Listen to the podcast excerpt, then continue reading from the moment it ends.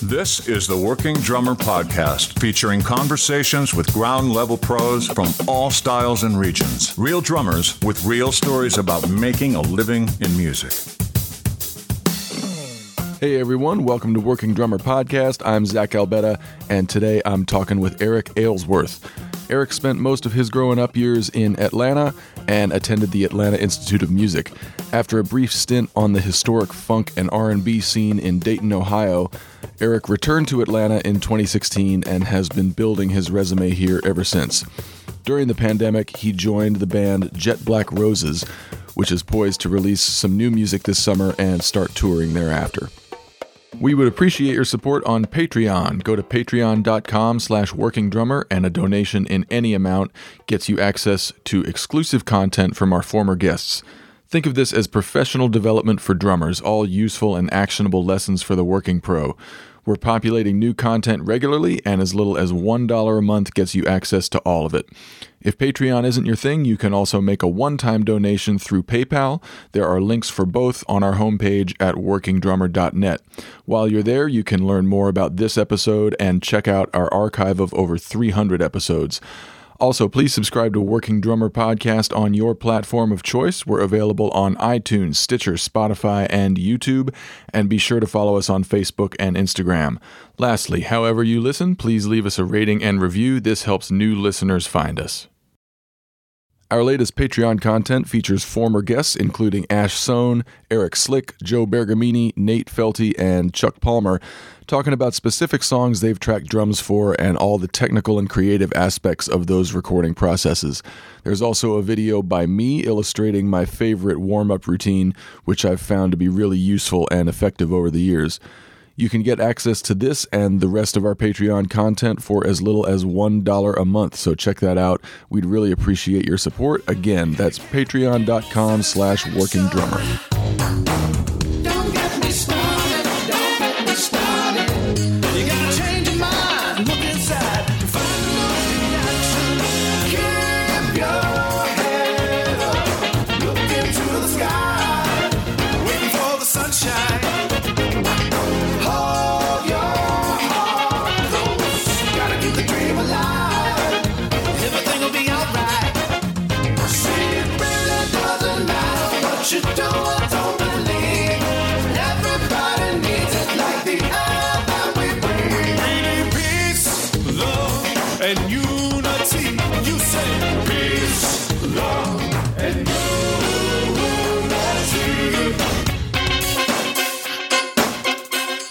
So Eric and I have crossed paths a few times out on the Atlanta scene, and I was always really impressed with his playing. But it was great to finally sit down with him and hear more about what he's made of as a musician and as a person. So let's get to it with Eric Aylesworth.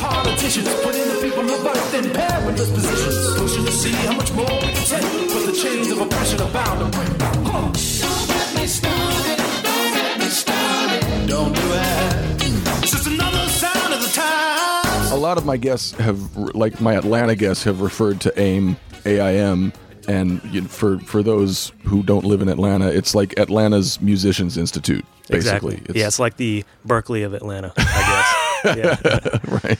So uh, I went there and like, so I've been with my wife since we were in high school. Oh wow. And uh, we got married in 2018. Mm-hmm. And, uh, but yeah, anyways, before that, uh, she got a scholarship to a school up in Ohio. Oh okay. And so I followed her up there. Got and I stayed there for like five years. Oh okay. Where? So like, did you play up there? Where? Yeah, just bar gigs and, you know, What town stuff. was it? Dayton. Oh okay. which was really cool, man, because uh, that's I don't know if you know it's the funk capital of the world. That's Yeah. where you know Ohio players, Sure. Slave, Lakeside, and all those bands are from. Is like isn't Bootsy from there? He's from Cincinnati, Okay. Right. yeah. on. So, but a lot of cool history up there. Yeah. And I think like, do you know Priska? Yeah, She's. I think she's from there. Really? I think her family still lives there. yeah. I've played with her a couple of times. Yeah. Me too. Um. So th- that was like that was after AIM. Yeah. So like- that was kind of like in your early 20s, sort of like just cutting your teeth on Yeah, exactly. actual gigs. might not have been the smartest move, but you know, Why, why like- not? Yeah, I mean, just because I had connections here and I didn't know anybody up there. Right. You know what I mean? Right. So uh, Had to start from scratch. starting from scratch, yeah. But it was cool. Yeah. Did you, You get know? your ass kicked up there by by groove people? I mean, a little bit, but I kind of jumped right into that scene. It was really cool, and like they kind of took me under their wing. Yeah. You know.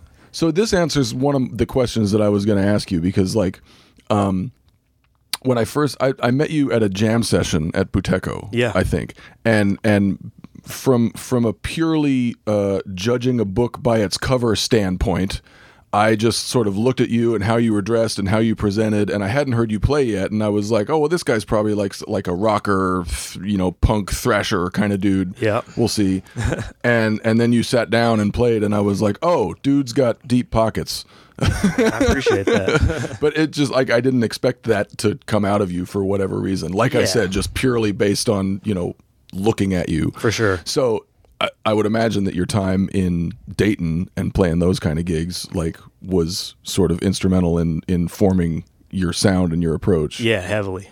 How did like so you're coming you're coming out of AIM. Um how did going to a scene like Dayton like were there major contradictions in that scene and what you were expected to do as a drummer from like coming out of school and coming out of that kind of school in particular and sort of the drum curriculum that because it's a very drummy curriculum right sure, there's there's yeah. not a whole lot of emphasis on playing in ensembles Right. it's just sort of like monastic drum religion Exactly. in yeah, that kind of school. One year of just like beating everything they can into your head. so uh, Right. you know, right so it you know that introduced me to a lot of fusion guys and you know that kind of thing. So that was cool. But uh, you know, going to Dayton, it was completely opposite. You know, a lot of those guys are just like that's totally outside of their world. You know what I mean? So uh, uh, it's purely just based off groove and feel and you know right you know, I met a lot of really cool guys, guys that play with Cameo and Lakeside and all those players, you know, Uh-huh. Ohio players. Uh, and, uh, but yeah, it was really cool, man. It just, it really kind of shifted my attention from like what you were saying, just like the really drumistic stuff to more just like pocket playing. right right Yeah. did you get yourself in trouble Uh, not really, because I've never really been one to like try to overplay. uh-huh You know what I mean? Yeah. Um, so, like I said, I kind of jumped right in, and they kind of took me under their wing. yeah, yeah Yeah. and so like what what leads you back to atlanta like your girlfriend just graduated and you Yeah, she graduated, and uh, man, it was just time to get out. Like, there's really not anything happening up there. Yeah. You know, like as cool as it was, uh, it's really just kind of dried up. Like, Mm-hmm. you know, Dayton was like Atlanta is now in the 70s. yeah And then uh, what was it? The uh, what company was it that was big up there? The car company, oh like gm GM. yeah yeah, yeah. So they moved, right You know, and then the town just kind of dried up. yeah i think that really- happened to a lot of midwestern rust belt towns Yeah, exactly. Um, So, like, you're coming back to Atlanta. What do you have a plan coming back here? Do you reconnect with old people? Do you start from scratch again? yeah, it was kind of like starting from scratch again. Yeah. you know, like you know, I did reconnect with a few people that I did know, and uh, like jumped into a band that I was in before going to Ohio, Right. and uh, I mean, we talk all the time about like moving to a new city and like matriculating into a new scene. Yeah. And, you know, uh, I've had to do that a few times. A lot of people, but like you've done it twice by the time you're what, 23, 24? Yeah, yeah, yeah. so let's see. I came back to Atlanta when I was it was 2016. So I guess you know 25, maybe. 25 ish. Yeah, Yeah, yeah. something like that. So like did you learn anything like did did your Dayton experience uh, affect how you re-entered Atlanta in terms of networking, in terms of um, who you seek out to play with, in terms of, or or is it just fill the schedule, like do as much as you can? Kind of both, man. Uh, you know, I was like, I got to be out in the scene. You know what I mean? Because uh, I'll never forget one of the guys that I was playing with up in Ohio. Uh, for some reason, this thing always stuck out to me. I uh, I was playing with this like this kind of jazz trio in this restaurant. That was kind of my Friday night gig for a while, and then I got with this other band. We were doing more corporate stuff and like you know it was a cover band, Right. but I was doing a lot with them, and uh, I really wasn't too active on social media. And like, you know, when that band kind of slowed down a little bit, I reached back out to the guys that I was playing with that wedding or that uh, jazz trio, and uh, he was like, "Yeah, man, uh, I just kind of forgot about you." He was like, "You know, out of sight, out of mind." Right. And I was like, that kind of hit me heavy. Yeah. I was like, so I got to be out, you know? Yeah. So I just started going out to jams. I went to Nick's. Remember Nick's? Yeah. Is, is- was it Nick's back porch? Yeah. Yeah. Yeah. Yeah, magical place.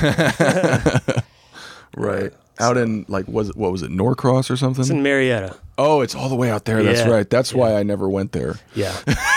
but man, that was such a cool place. I mean, it was music seven nights a week, just Yeah. a dump of a bar. Totally. Uh, Dive. Yeah, but, you know, I met Landon there, Landon Jordan. Yeah.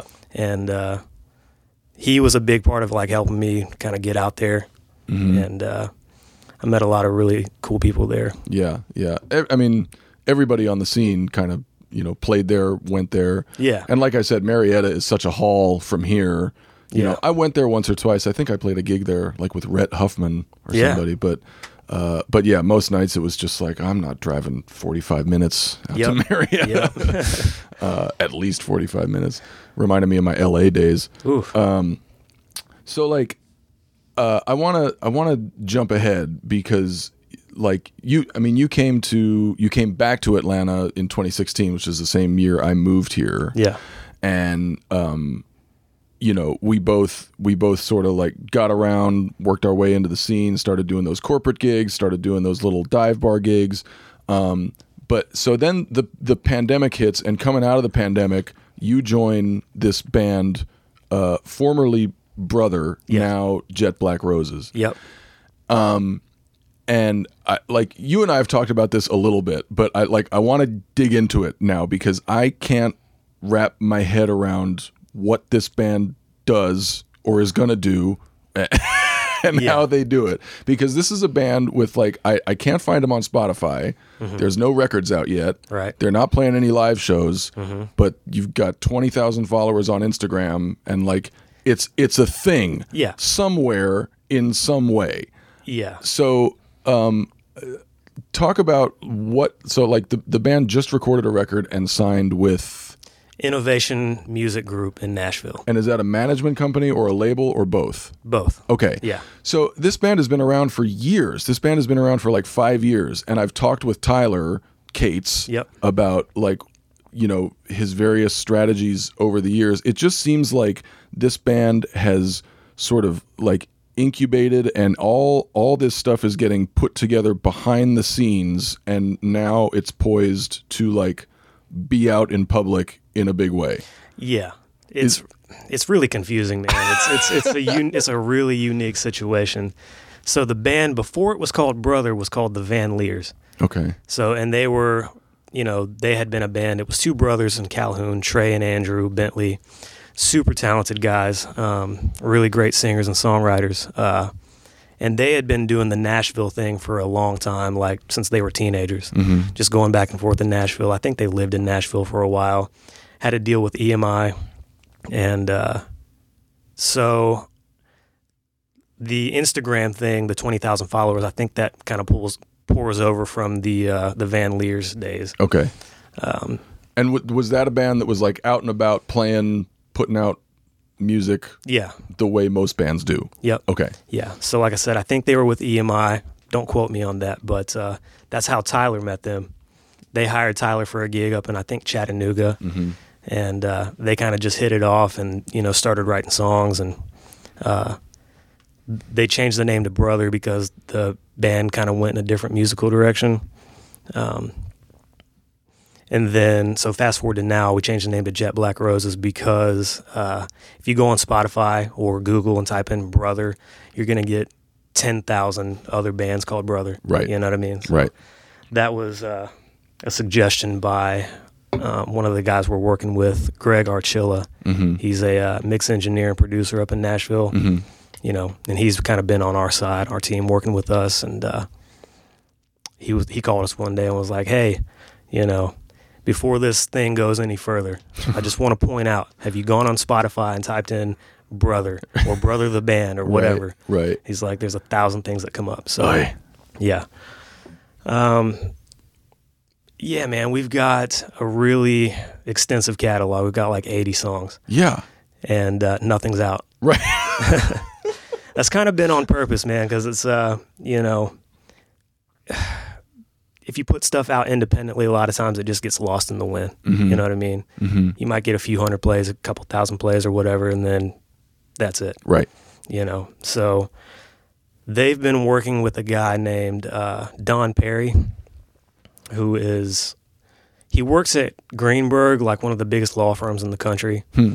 Um, but he's kind of a music industry like consigliere kind of guy. Yeah. You yeah. know, makes deals between bands and labels and whatnot. Like he works with pretty high level clients, Kanye, Ludacris, and Yeah. uh, who else? Like he got Luke Combs his deal Yep. and uh, so he's kind of been like the advisor, hmm you know, kind of telling us what we should do, what we shouldn't do.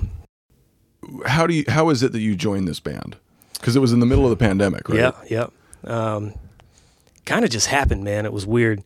Uh, I'd been working with Tyler, Tyler Cates, for probably four years before that, hmm um, and we were working on various projects together. He would send me music to record on, like for different artists that he was producing, hmm and because he's a super dope producer. I don't know if you knew that as Yeah. well. Yeah. Yeah. On top of being a great guitar player, he's also a great producer. Yep.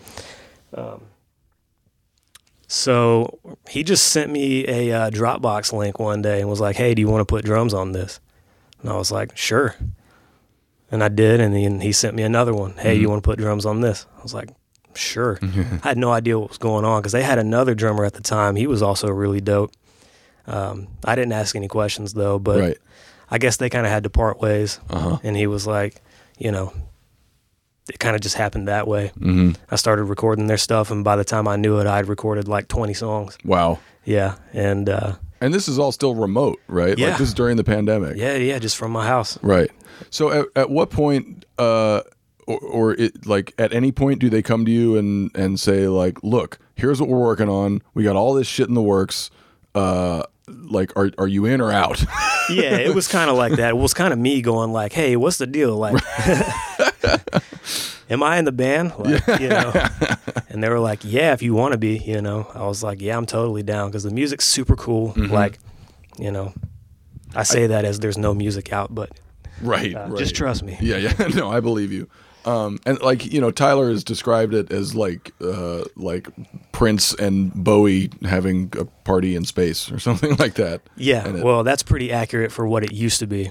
Oh, Uh, it's changed. Okay. yeah, I. I, I guess that was more the brother Yeah, thing, right? So in addition to a new name, Jet Black Roses, there's kind of a new identity musically. Sort of. Um, yeah. So the the Van Leers, the band you know that they had before Tyler, uh, was kind of a country outlaw kind of outfit. Mm-hmm. Um, you know, it had some rock elements and some R and B kind of things going on too, but uh, it was kind of based off the country thing. But Mhm.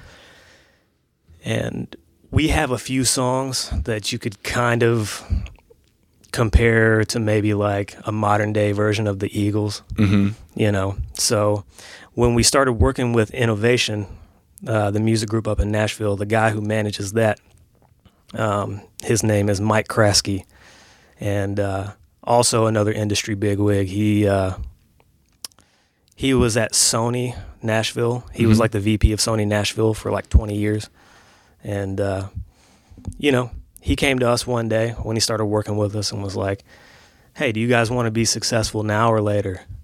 We're like, you know, now. and he was like, "Cool." So I think you guys should lean more into the. He's like, I don't want you guys to be country, but like kind of lean more into that Eaglesy thing. He's like, because that's very marketable, Mm-hmm. you know, because it's you know based off three part harmonies, four part harmonies, things Right. like that. You know, um, he was like, y'all. He's like, every song I've heard is really cool, but he's like, it just it's so vast. Like every you got things that sound like Prince and Bruno Mars, and you got things that sound like you know whatever else. You know, so uh, he was like, you got to kind of pick a lane. Right, right, right. And he was like, and I think we can really make it happen with this particular lane. Mm-hmm. So So what about the band made you okay, first of all, like you you ask them kind of like am I in this band and they say basically yes. Um is it are, like are you getting are you getting paid for these sessions? Is there a like are you doing this on spec kind of pro bono? Um, what what makes you sort of and and what kind of time investment is it? Because you guys are rehearsing a lot, you're recording a lot. Like, what makes you look at this whole situation and say, I want to devote time to this instead of, you know, the other sort of more immediate gigs that are paying cash money right now? Like, what's Yeah. that decision process? so like I, you? I wasn't sacrificing you know any of my money making gigs Mm-hmm. to do it i was just doing it when i had free time so i was doing it for free uh, and really just because i loved the music it was Yeah. awesome yeah, really cool stuff i enjoyed working on it you know um, i do a lot of sessions at home for certain people and some of them are just like man i don't want to do this yeah. we all do those. Uh, Yeah. but uh, the music was really cool, and you know, I you know I've been working with Tyler for so long, and you know, uh, but yeah, it was really just because the music was cool. right. Yeah, and uh, kind of what they had going on at that time, you know, because uh, they had been working with Don Don Perry, Mm-hmm. and uh, although it was during the pandemic, you know, he was like, "Just trust me." Right. He's like, "We're gonna make this happen." Yeah. you know he's an older guy he was like y'all are going to be my swan song he's like i'm going to make this happen he's like uh, y'all can thank me when uh, you're playing madison square garden so Nice, nice. Um, so like this all all this sort of you know preparation um, and building uh, culminated recently in like you guys going to Nashville and just tracking this. How many songs did you track? 10 So that's going to be your your EP. Is Yeah. that going to be like Jet Black Rose's debut, EP? exactly Okay. So like what was what was that recording experience like? it was awesome um, so was that soundstage i don't know if you're familiar I'm not. Uh, so soundstage is uh, under the umbrella company black river entertainment mm-hmm. Um, so there's three studios inside. There's uh, front stage, backstage, and Ronnie's place. And we recorded at Ronnie's place, which is Ronnie Milsap's studio. Mm-hmm. And uh, it was awesome, man. We, uh, like I said, Greg Archilla was the mix engineer and producer. Mm-hmm. Um, there was another engineer there running Pro Tools and everything. Yeah, Greg yeah. was basically there to, uh, you know, produce. Right. And uh, Run around and be that guy. Exactly. and he hired um, a few session players. We got uh, Ilya Toshinsky.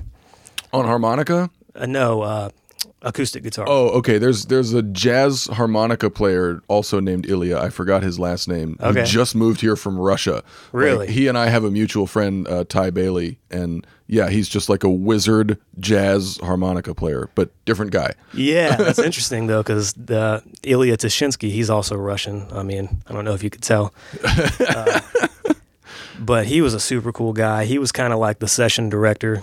You know, um, he's also he was also kind of a producer on the session as well. Mhm. Um, but yeah, he was great. We also got uh, Rob McNelly. Yeah. Uh, yeah. Yeah. We've actually interviewed him a long time ago. My partner Matt in Nashville Oh, nice. interviewed Rob. Yeah, Rob was super cool, man. He brought the heat. Yeah. yeah. That's what he does. Uh, Yeah, yeah. And then um, another guy, uh, Luke Mosley, plays keys. hmm Um, he was really cool too, man. Awesome guy, awesome player. Uh, but yeah, I mean, we tracked everything live. We did some overdubs too, but you know, Mhm. mostly it was live. Yeah, everybody in the room together? Yeah, yeah. Cool. With a scratch vocal. So we're actually going back up there today. Oh, wow. Yeah. Um, to record vocals for the, you know, we're going there until Thursday. Nice. Yeah. Nice. Um, so like you you're tracking 10 songs um over how many days? So I guess four days. Wow. Yeah. Was that ex- was that exhausting, exhilarating, all of the above? Well, actually, so we were there for four days. We only tracked for two and a half days. Hmm. Yeah. It was really quick. It was very exhilarating. It was very exciting. Uh, and it it was just, I mean, the fastest sessions I've ever done. Wow. It was super quick. Yeah. We had all the songs fleshed out and everything, so we had demos and uh, you know rehearsal tapes. Yeah, I mean, you guys have been in the shop together for a long time Yeah. by this point. Yeah. What did you learn about, like, sort of on on the macro level about making a record, and on the micro level about like recording drums? Were there any sort of revelations in? From this experience, Yeah. uh, yeah. I mean, it was eye opening how they do it in Nashville. It was super cool. You know, uh, I mean, you can tell those guys just do that every day. That's what they do. Yeah. You know, yeah. So, like the most mind blowing thing to me was watching Ilya chart these songs out while having a full blown conversation with somebody. He's just like, yeah, man, yeah, we went to, you know, we got this for lunch and blah blah blah. Right, right. And he's charting these songs out and uh, and then just nailed it the first time. Yeesh. It was crazy. Yeah. Um, But uh, sorry, what was the second part of your question? Well, just like sort of on a on a more specific drum level, like was there anything about how the, your drums were recorded in that session that was revelatory to you? Um, Well, uh, if we're talking about actually like the recording side, uh, one really cool thing that I that kind of blew me away was uh, when they were miking the drums, and uh, so we you know did a couple songs, and we're in the control room, and uh, I'm messing with the faders, you know, and I see that they had two Coles 4032 ribbon mics in the room. And uh, so I pushed those up a little bit, sounded awesome. And then they had another mic labeled room far. And I was like, what's this? So I pushed it up and it was like, it blew my mind. I was like, oh my God, this sounds incredible. what is this? And he was like, come here, I'll show you. and we walked into the middle of the, the live room and he had a 57 just pointed at the wall, Wow. just a regular 57. Yeah. And I was like, that's incredible. uh, but yeah, That's great. So like it was uh, how far away from the drums was it? uh, I don't know, probably 12 feet or so. I mean, not too terribly far. Right. You get phase issues if they're too far. Right. But it was pointed away from the drums just yeah. at the wall. So like just capturing the reflections. Yeah. You know? That's that's a super cool thing, and I've done it in here a little bit. But we did an interview a couple years ago with uh, Grady Saxman, who is uh, like a drummer and, and has his own studio in Nashville. Um, and he talked about that exact thing, where Yeah. like especially if you have a small room, if like you don't need a fancy you know stereo mic to get the he's like just put a 57 next to your drums point it away from the drums put reverb on that that's a great room sound Yeah. Uh, That. yeah. and even like even in this little room i've gotten great results results with that and it's so cool to know that in like a big really nice room they're doing the same thing Exactly. yeah. In a multi-million dollar studio, they just slap a 57 yeah and. uh but yeah, that was really cool. I haven't tried it yet. I'm going to, you know, because I've experimented in my room. Mine's a similar size to this, Mm-hmm. you know. Um, but what I'll do is I'll put a room mic out in the hallway, yeah i've done that out here you know, and I've gotten really cool results with that. Yeah, I, man, I'm I'm such a champion of the of the 57. I just I, I think there are some you know drummers and engineers out there who are like, nah, 57, whatever. But, you know, Yeah. I've I've seen I've seen it bagged on on you know Reddit or or whatever else. Yeah. But man, like, I, it's just They're such a workhorse, man. Yeah. You can do anything with Yeah. 57. They work on literally anything. Right. And uh, like I've put 57s on on all my toms. I see, you know, the 421s on toms Yep. all the time and they sound great. But like I've watched shootouts and I've recorded with both and you know, does does the 421 sound different from the 57? Absolutely. Does it sound better? Maybe debatable. Right. Does it sound $300 better? Absolutely not. Exactly. yep. Yep. I'm with you, man. yeah. But yeah, so I actually don't even own a 57. I've been using the uh, Audix mics, Oh yeah, like the i5 the i5, I yeah, have which I think is a pretty similar. It's comparable basically mic. a 57. Yeah. Like yeah. yeah. Yeah. So- Do you know Q Robinson? Yeah. Yeah, he got Yeah, me turned on to all those Audix mics. Yeah, Q's the man. he is out with out with that show right now, man. yeah, that's a crazy gig. God, I like I'm I'm talking with him kind of often because what he did in terms of like establishing a presence in New York and just sort of pursuing a specific goal Yeah. of getting on a show like that and just being persistent about it over I don't know three four years and Yeah. like finally made it happen. Yeah. I'm just like man, I I want to be you when I grow That's, up. yeah, that's an awesome gig for him, man. 'cause, Yeah. You know, Q is so thorough. He is, uh, yes, on top of being an incredible drummer, he's also a guy that can read and do those kind of gigs extremely well. right, and like So- run Ableton, Exactly. Yeah, yeah. all that shit. Yeah. Okay, so is there a is there a release date for this record that you guys did? Uh, not an official release date. They're shooting for August, Mm-hmm. September at the latest. Right. So yeah, that's that's kind of the time frame we're looking at. It's still got to get mixed and mastered and Sure. all that, you know. Yeah.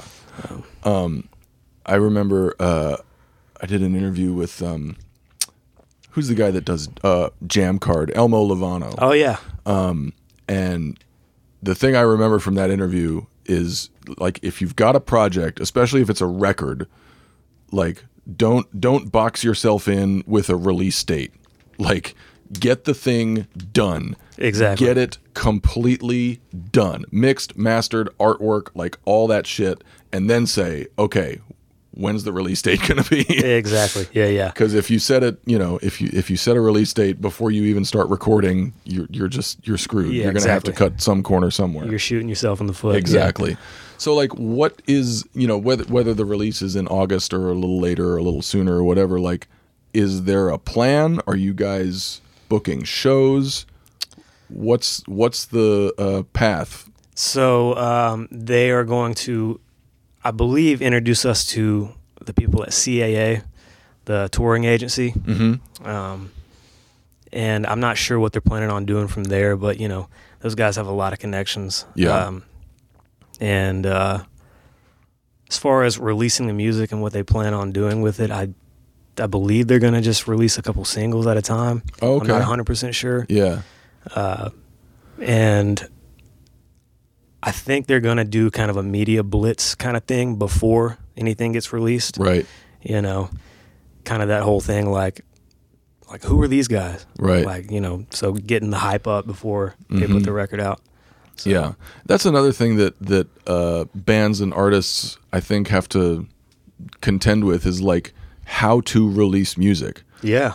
because I, I think there there are pros and cons to um, releasing just a full length album and dropping it all at once, um, but also pros and cons to just sort of like doling it out Exactly. one or two songs at a time. And I can't like I'm I'm not. Um, versed enough in sort of the media strategy and marketing and all that to really speak intelligently on what those pros and cons are. But I know it's there. Yeah. Like Rubyville and the Sulphonics are recording a bunch of music right now, Mm-hmm. and so we're kind of having this conversation. It's also going to be like ten or twelve songs For sure. and we're you know we're kind of like wondering out loud. Well, like we can release like five or six of them as kind of a an EP type, you know, whatever, and then maybe others one at a time. Like we don't know. Yeah. What's like what's your instinct about that? I don't know, man. Um, Mike Kraski, the guy that I was telling you about that manages that uh, that label, um, he was telling us, man, he was like, it's a different time than it was even 10, 20 years ago. He was like, uh, um, it's kind of, you know, with the age of streaming and all that, uh, singles are kind of where it's at Yeah. you know. Uh, and he's like, and a single will usually get you about uh, six to eight weeks. he was like, that's kind of the mileage you're going to get out of a single, Right. you know. Right. So, kind of with a publishing deal, if you've got 10, 15 songs that they can release every six weeks throughout the year, you know what I mean? That kind of covers them and covers us too, Yeah. you know. So like okay, six to eight weeks. I mean, the old, the the very old model is you know you you release an album of ten or twelve songs, and that's going to be the next two years of your life. Right. Yeah. Uh, and and it's kind of the same. It's kind of the same math. It's just partitioned up.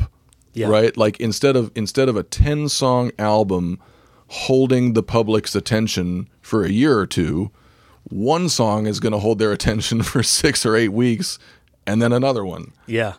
Ugh, my Yeah. God, it's so it's so fragmented and weird. But I guess that's just how it is. A lot. Yeah, Greg was telling us uh, because he he worked with uh, a lot of big bands in the '90s and early 2000s. He worked with Collective Soul and uh, Matchbox Twenty, um, Buckcherry, and all those guys. Yeah. He said when he said the first Matchbox record they did, he said they toured that album for like three years. Wow.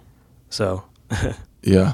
yeah, and it seems like you guys are um you've kind of you've skipped over the step of or you know the multiple steps of sort of establishing a, a ground level following in Yeah. your neighborhood Th- i mean this is one thing i'm fascinated about this band is because like you know the the the typical um path for a band and i think it's still true today social media has changed it somewhat but like you kind of you know you get your little following and then you expand a little bit geographically and and whatever else and it's just this gradual sort of like getting people in and bringing them along right. And you guys are skipping over all of that like you're going straight to sort of these management companies and labels that are super interested in you that are like holy shit this band's great and you're able to just sort of skip to the step of like make a record put us on tour Well, yeah. So it is very. Uh, it's it's confusing. It's very different. Uh, different than any situation I've been a part of. yeah But I kind of get it. It makes sense. And they actually advise us against putting out any music right now mm-hmm. because they're like, we don't want, because they they want to get us with you know a major publishing rec- uh, label, and they're like, we don't want these guys going on there and seeing you on Spotify with the little like. Uh, one thousand Less with than 1,000. less than one thousand thing. Yeah, he's like that. Just it's not a good look. Yeah. he's like so if we can hype this thing up enough, and uh, and then just kind of put you out there and like blast you everywhere. yeah He's like you're gonna have a lot better chances. Yeah.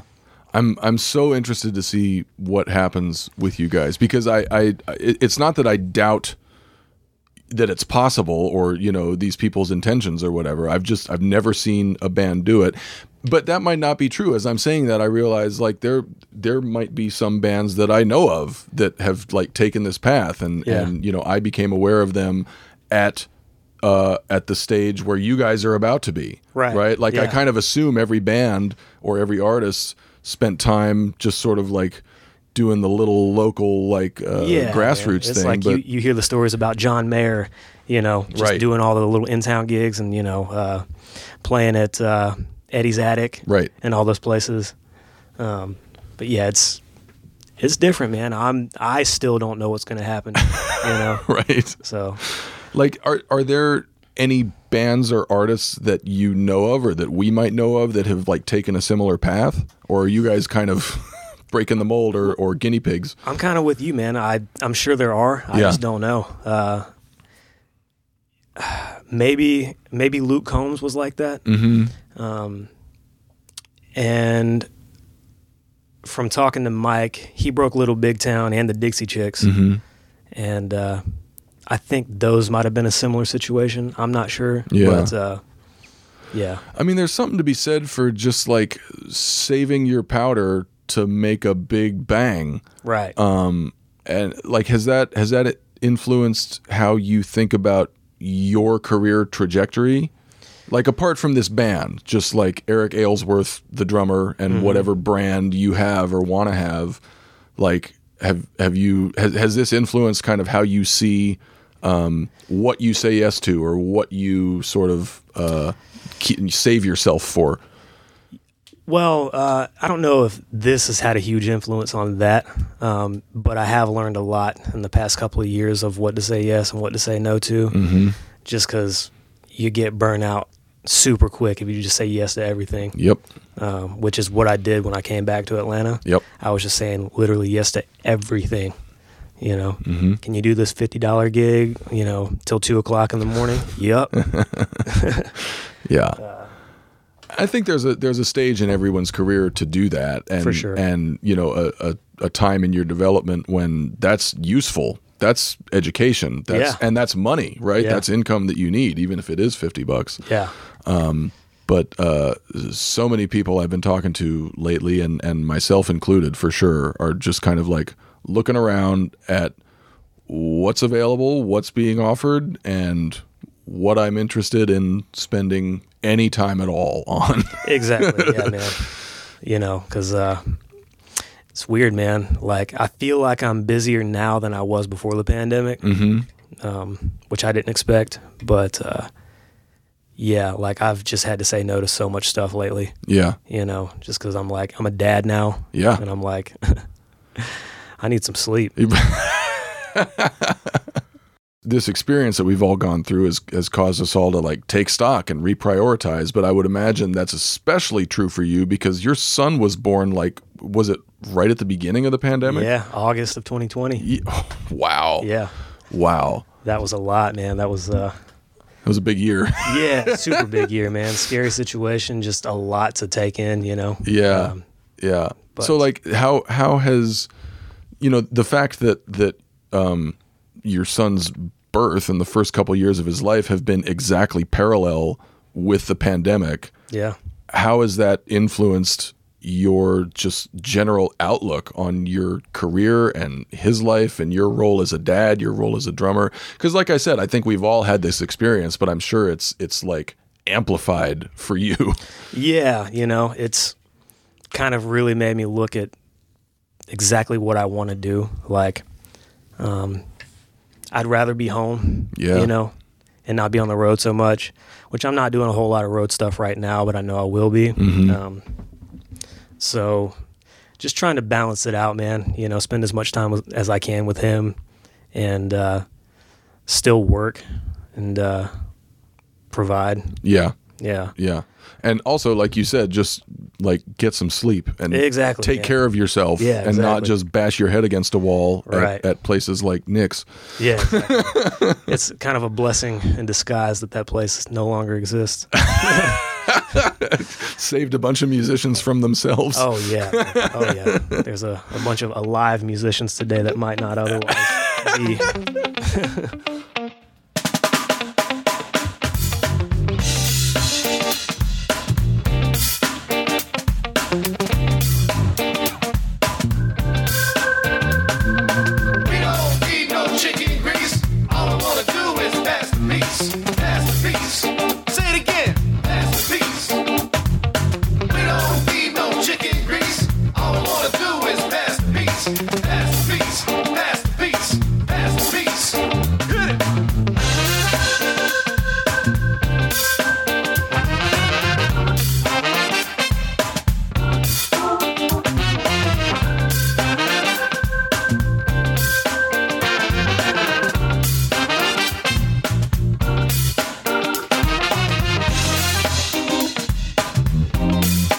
back to the drumminess of things Yeah. like what are you working on like what is sort of the next evolution in your playing and your life behind the drums that that you sort of have your eye on Man, my goal for the last long time is has always been to like play as musically as I can for the situation that I'm in, you know, and not uh, not overplay, not play for myself. You know, there's a time and a place for chopping, and there's a time and a place for just playing pocket. Mm-hmm. You know, but uh, my main priorities have always been like good time, good feel, you know, and just being musical, like thinking like a producer more than a drummer. I guess you know what I mean. yeah You know, what sounds does this song call for? What kind of feel does this song call for? Does this song even need drums? right You know? yeah yeah Uh, yeah that kind of thing. So really just uh you know, I'm always working on different things, drumistic stuff that I'm never going to use, uh-huh you know, just to kind of keep my brain going and my hands going. right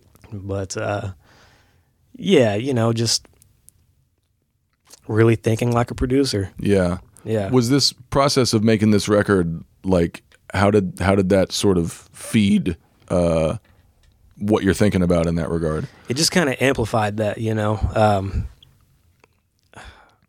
it was such a cool situation, man. Just being in that environment, you know. I've always loved the studio. Mm-hmm. I'd be in the studio seven days a week if I could. mm-hmm. Um, but yeah, I mean, it just kind of, um, just hearing how the session guys approached everything, um, and like their ideas, like like Rob, man, that guy, he was coming up with the coolest parts just on the spot, like. And I remember talking to my buddy Anthony, and uh, telling him that we were going into the studio with Rob, and he was like, he's like that guy's a gangster. he was like he's he's one of those guys that is just gonna come in and listen to the song and play the exact right thing for the song every time. Wow. Yeah. You know what I mean? He's like, uh, he's not going to come in and play for himself and, you know, just show you what he can do, but everything he does is going to be like, now you're not going to be able to listen to it and unhear that. Yeah. hear it a different way. That's, Right. It's like it was meant to be there the whole time. And that's kind of how I want to be as a as a drummer, Right. you know. that's a that's a great sort of thought and perspective and goal um, and it kind of goes it, it kind of overlaps with uh, sort of my main project behind the drums lately which is um, sort of just distilling my sound into a few things that I really give a shit about and that I can really do well a and then b being able to kind of superimpose that identity onto different genres, different styles, different songs. For sure. And like you were talking about like thinking thinking like a producer, trying to create parts that you can't unhear. It's like as soon as you hear it it's like, "Oh yes, this is this song." exactly. now. Yeah. and it's been like since I've been recording in here, um, it, that's that's been a huge challenge because I don't I don't tend to um make my parts like overly drummy or overly choppy or like step on the song in any way, but I do tend to make my parts too cute by half, right? yeah, yeah. um, and and sort of like maybe not trusting my first instinct and thinking that I have to come up with fifty ways to leave your lover. right exactly man and that's a process Yeah. like uh, i've noticed that about myself it's like um, i'll start with one thing and then i'll go to another thing and then it's really just whittling everything down until you really just get to the simplest thing that you could think of to play right. you know sometimes literally like a song just needs kick snare kick snare And That's no hi-hat. exactly exactly right. know, Right. um, and thinking thinking like a producer like enables you to do that and I, as i'm talking to you i'm realizing that like you know thinking like a drummer and the negative connotations therein um, it, it has more to do than it, it has uh, it, it's about more than how many notes you're playing. Yeah. Right? Because it's it's easy to watch a guy playing a shitload of notes and just be like oh that guy's he's thinking like a drummer. He's not playing for the song. But if you go the level beyond that um what feels good to to you to play as a drummer even though it might it might not be loud it might not be notey it might not be complicated but it just feels good to you. Yeah. that still might not be right exactly yeah exactly I and mean, you got to let go of that. You got to let go of like what feels good to you. And it, like if it feels good on stage, it's not going to work in this little room. hundred You know, like yeah. a quieter, mellower version of it might work in this little room, but you're not going to have the same sort of physical, tactile, like fuck yeah, in the groove. Exactly. thing. Yeah, yeah. It's a whole different thing, man. Live and studio, uh, you kind of have to approach it two different ways, you know. Yeah, And to touch on the like drumistic stuff, like if you go on my Instagram, that's really all you're gonna see. Just because like that's what Instagram wants to see, man. it's you know? yeah, Uh, yeah. I Feed the beast. yeah. I don't I don't generally play like that if I'm playing live or especially in the studio. Mm-hmm. Um, that's just you know. If you post a video of you just playing pocket, nine times out of ten, people are gonna be like, "All right, just keep scrolling." I won't. Or yeah, I most w- post more pocket videos, Eric. I'll Uh, yeah, watch yeah. them. Yeah, yeah. All right, cool. I will. You'll get one like and one comment. Right, from yeah. Zach Albetta. I'll take it. but uh, but also on this, you know, other side of the coin, sometimes that kind of stuff is called for. Yeah. that's musically appropriate for other situations. Right. You know, if Right. you're playing a pop gig, you know, or with those big live arrangements, or if you're playing gospel, or if you're playing, you know, fusion Mm-hmm. or whatever it is, that's appropriate. Yeah. You're not going to be able to get away with just playing pocket on a fusion gig. Right. Right. You know, Uh, were there any instances in in the process of of making this record where um like Ilya or or someone else had to produce you and say like what you're doing isn't working. Let's figure out something else. a time or two, it was more of just like, hey, Eric, you know, what if you did, um, you know, what if you did a fill going into this section of the song instead of just playing straight through it, or what if you uh, just laid out on this part, you know? Uh, there's a couple little things like that. Um, and he was kind of doing that with everybody. Yeah, yeah. You know, uh, But like generally your approach on the drums to those songs was like uh received well Yeah, in that. yeah, absolutely. Um, uh, you know, we got this one song that's kind of got a little bit of a bounce to it. You know, it's the most R and B sounding one that we have, mm-hmm. and uh, one of the guys was just like, "Hey, man, you know, uh, this song feels really bouncy." He was like, almost too bouncy. He was like, "Why don't you just play just straight kick snare?" You know, like I was just saying Right. and uh, that ended up working out really well. Yeah. So Yeah, that's another thing about uh, whether live or in the studio. Like I think a, a lot of drummers um, feel like they have to make a lot of stuff happen right, in terms of feel or in terms of rhythmic interpretation or in terms of like actual rhythms and phrases. yeah, Um, you know, like and and a lot of times you'll end up just sort of like stepping on something or doubling it. yeah, It's like you don't have to do all this stuff. You don't have to make all this stuff happen. exactly. It- like a lot of it can just happen around you. Like you've got to be the you got to be the voice of reason. That's kind of been, uh, you know, a revelation to me in the last, you know, probably four or five years is realizing that you don't have to catch every syncopated hit that the, Right. the song's doing, the bass player's doing. You know, uh, sometimes it's too much. Yeah, yeah. You know, I I can't tell you how many times, especially with songs from the '80s. I feel like where like I would I would think of that song and you know think of what what is the drum groove to that song Yeah. and in my mind it's like 16ths on the hi-hat and all kinds of syncopation on, on the kick and then i'll like actually dig into the song and it's like oh it's none of that it's super simple. everything else in the song is doing all that syncopation and all that 16th but the drums are just boom tap Yeah, boom, like you know, like Steve Jordan. yeah You know, uh, you know, so we've talked a lot about um, you know just sort of your your professional path and the types of gigs um, that you've done since you came back to Atlanta. Um, but something I'm curious about, like kind of going back, is like who who were your guys? Like who are you listening to coming up? I mean, you you mentioned sort of that formative experience you had in Dayton, Yeah. um, and just like getting versed in in pocket playing. But in terms of like your Mount Rushmore, like who who are the guys that that formed you from afar? I had a couple. Uh, John Bonham was one. I was a huge Led Zeppelin fan in high school, still am. Um, and Vinnie Colaiuta. Interesting. I would I would say and Neil Peart. I would say those three guys were like the pinnacle of my, you know, my influences for a while. yeah. You know, um, And it's interesting. I, I think a lot of drummers would say that like Bonham and those three guys uh, uh, are huge influences. They are on all of us. But like what I know about you and your playing, I, I wouldn't I wouldn't have put those two together. Like Bonham and Colaiuta. yeah, in I don't particular. play like either of them. I don't play like any of them. But you're you're kind of in the middle of them, Yeah. really. Uh, you know, like Vinnie is probably like the guy for the longest time that I strive to be like. And I was Mm-hmm. like, but you know, you're never gonna get there. I'm never gonna get yeah, there. nobody but, has. uh, Only Vinnie got there. yeah.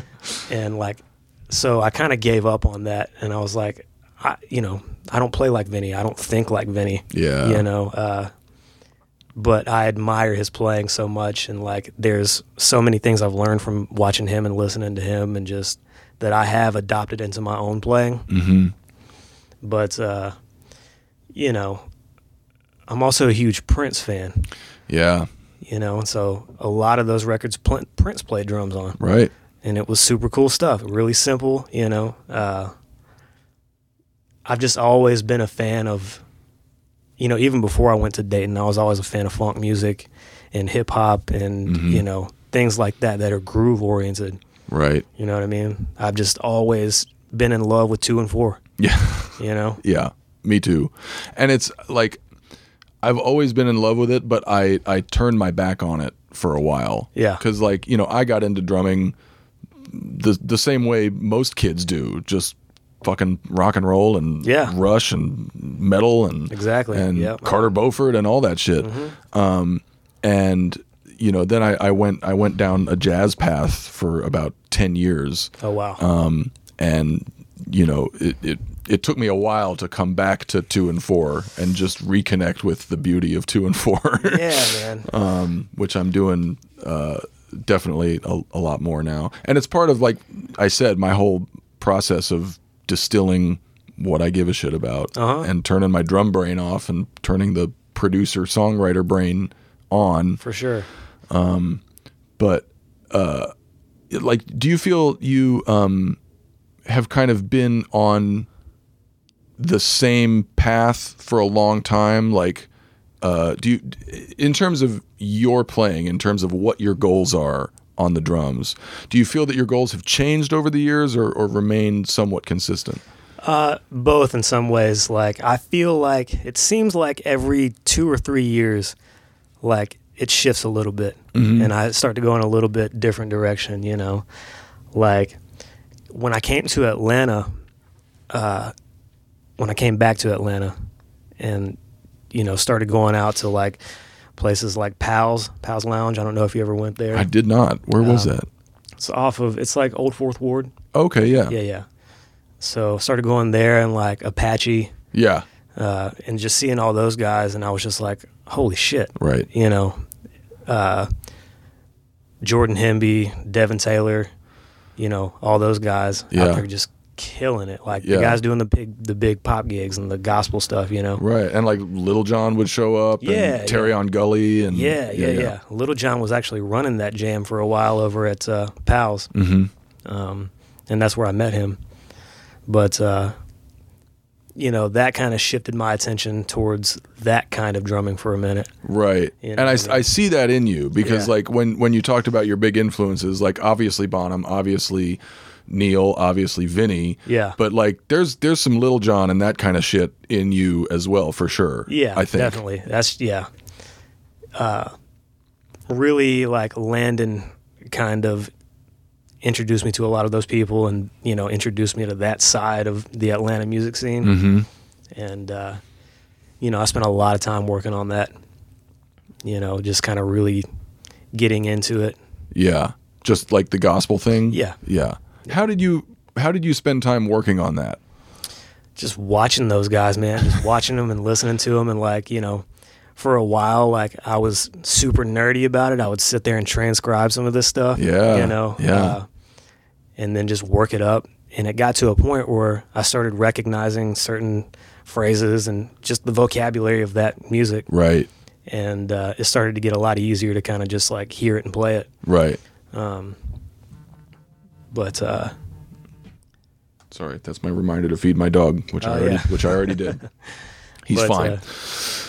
uh, so like was there a point at which so you're like you're getting into all this shit you're transcribing all this shit Yeah. was there a point at which you had to just say like i'm i can't go all the way down this road or i shouldn't go all the way down this road that's not ultimately the kind of player i am like did you have to pull it back at I some did. point I did 100. percent Yeah. I did. Uh, precisely, I did. You know, because uh, it's not 100 percent me. I Right. love that. The stuff is super cool, but Right. it's like you know, there are guys that do that way better than me, yeah way better than me. So it's like you know, I've got a thing that I feel like you know. I need to capitalize on, mm-hmm. you know. So that's kind of where I'm at. I had the same experience with with like jazz and and really straight ahead hardcore bop. Yeah. In particular, because I you know I, I studied that shit in college. Um, I got really good at it, Yeah, Um, and but like like you, I reached a point where I was like, this this isn't hundred percent me. A, and there are guys who are just kicking my ass at it yeah, right? So like I had to I had to kind of let go of the idea of just being that hardcore bopper with that vocabulary. Yeah. And I'm it's another thing I'm wrestling with now and maybe you're you're kind of like thinking about the same thing with the gospel thing. It's like how do I how do I engage with jazz? How do I play jazz? Cuz I still want to and I still love to. Yeah. And I still do. Um but how can I bring like my 100% self to that music and and not try to uh you know do all the bop shit that I know isn't in me like can I bring my authentic voice to a bebop song Yeah. and still say something like uh valid if not great in sure. a in in a group full of beboppers it's like can I sit down on the drums and not play all that really hardcore straight ahead like rudimental kind of bebop shit Yeah. can I do something else Yeah. and make it work. Well, I think that's interesting too, man, because like you know, jazz has evolved so much. Yeah. You know, and then you've got guys like, you know, uh, Robert Glasper Yeah. and those guys doing what they do, which you know, is definitely jazz. Yeah. But it's you know they kind of morph the jazz and hip hop thing together, and it works really well. You know, Right. You know, I think it's an evolutionary thing, so I definitely think there's room for that. Yeah. Yeah. Yeah. Do you think there's room in your playing? Like, can you can you bring something that uh, you developed within yourself at Apache Cafe, or Mm-hmm. like something that you kind of like lifted from Lil Jon or Landon or one Yeah. of those guys? Like, can you figure out a way to bring that as Eric to Jet Black Roses? Like, Yeah, I mean, probably. I just don't think it would work. uh, you know, because uh, when I first started doing some of these records with them, the music was a lot different. But you know, uh, there were a few times where like I would send Tyler a bounce of what I did, and he'd be like, um, "That's cool, man. Can you try something different? You know, like on the fills or whatever." Like, basically, I was just doing too much. right? You know, I was trying to bring some of that element to it, and just kind of wasn't working. Yeah. Uh, for that kind of music, it's just not really needed. hmm Uh, but I also really love playing church gigs. Yeah. Um, You know, I like the CCM stuff too. It's Mm-hmm. cool, but like you know, like playing gospel music, Right. which I get to do every now and again. Which I don't know why they would ever call me, but Because you're I get, good at it. I get called for it sometimes, and it's, it's a lot of fun, man. I really enjoy doing that stuff. Yeah. Um, just it's kind of an opportunity for me to open up a little bit Mm-hmm. and, uh, you know, be that guy for a minute. Right, right. Um, even though I'm not a bebop player, um, I I like to think that uh, playing jazz for so long and and like learning the style and just sort of versing myself in it um, had a bunch of other benefits aside from uh, what you actually do on the drums. I think the the main benefit that it brought to me was just like a more sensitive musical antenna, and Yeah. just being able to like react to what's going on in the room. Um, I, I think that's like my main takeaway from from playing jazz for so long. Absolutely. And it really has doesn't have much to do with like the actual drumming of it, right? It's just Yeah. more about being a musician yeah. Um, do you is, is there something you can point to in the way you make music now that that comes from your study of the the gospel thing even like what made me think of that was when you said like it, it probably wouldn't work for jet black roses and Yeah. obviously that style or those you know that kind of a chop or a fill or whatever is too much but do you think there's something about the way you make music now Yeah. that so, you I can mean, apply You know, I think it's a like a dynamics thing. Yeah, you yeah. know, kind of a level of excitement, you know, uh, that you can bring to a certain song. Mm-hmm. Uh, you know, if it is a up tempo, whatever, you know, you can kind of bring some of that over from the gospel thing. Not necessarily playing like that, just you know, Right. bringing the excitement up. you're right You that what I energy mean?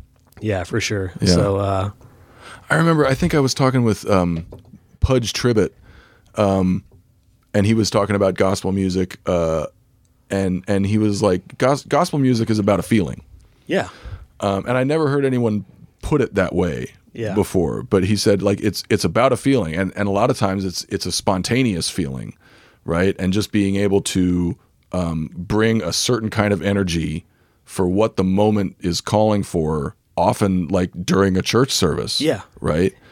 In a lot of ways, it's like playing jazz. Yeah. in- Yeah. in, a lot of ways because I was actually talking to somebody about this recently. Um, you know, church guys, like, I can't tell you how many times I've showed up to a church and, you know, they've given me the songs the week before or whatever. Here's what we're playing. And then you show up and they're not playing any of the songs. Right. it's totally different. Yeah. I'm like, yo, I don't know these songs. But like a lot of those guys, they just, that's their world. It's Right. kind of like the jazz world. Like, you know, there's how many standards, you know, and a lot of guys know them all. So we're going to play this tune. We're going Right. to play this tune. It's just calling tunes. Yeah.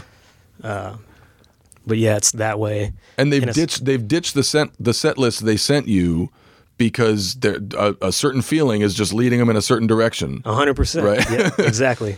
So I'm over there on my phone, like you know, like this, uh, before the service, trying to like figure these hits out, and you Yeah. know, the the you know, just try to get as close as I can. But Yeah. uh, I think there'll be a lot of room for that in your in your live shows with Jet Black Roses. I'd like I'd like to think because you know Tyler is just so open to that kind of thing. for sure, Um, yeah, as long as you're still serving the song, obviously. yeah, But live is going to be a whole different situation. That's Yeah. kind of you know where we get to open up and play. You know, just play ball. right, I mean, have you talked about uh, you know how your approach is going to change when you play these things live, or are you just going to kind of feel it out? We have like, you know, a few songs where we're like, you know, this would be really cool to do live. Like we had an idea to do like, you know, a couple little hit things, mm-hmm. you know, when we were going into the studio. We're like, let's just save that for live. That seems like more of an, a live arrangement thing, mm-hmm. you know, and like extending certain parts of the song or you know, whatever. That's one of those producer things. Like if you're putting those hits on the record, like maybe that that's too cute by half, Right, And yeah. it can just be what it is. Yeah. Too cute by half. I'm going to remember that. Good. Yeah, I'm, I'm gonna try. I'm always trying to remember it. Jesus. uh, well, cool, man. Thanks for thanks for coming over. It was Absolutely. great talking to you. Like this is the most we've talked ever. Yeah, I by think far. so. But Yeah. I'm, I'm I'm really glad we did it. Yeah, And me too, man. Looking forward to seeing what you do with the band, man. It looks it looks super cool. I Yeah, hope you, man. I hope you guys pop. Appreciate it, man. Appreciate you having me on. There you go. Thanks to Eric for that talk, and be on the lookout for releases and shows by Jet Black Roses in the coming months. Next week, Matt Krause will be talking with our old buddy Hubert Payne. Hubert has made numerous appearances on WDP, talking about his career with Little Big Town and also as part of the Black Drummers of Nashville Roundtable episode. But recently, he's been doing some work as a performance coach. Most of the conversations we have here at least touch on the mental and emotional aspects of being a professional musician, but I think this talk is going to really lean into that, and I think Hubert is going to offer a lot of insight and perspective there. Hope you check that out. Until then, stay safe, stay sane, and thanks for listening. Cheers.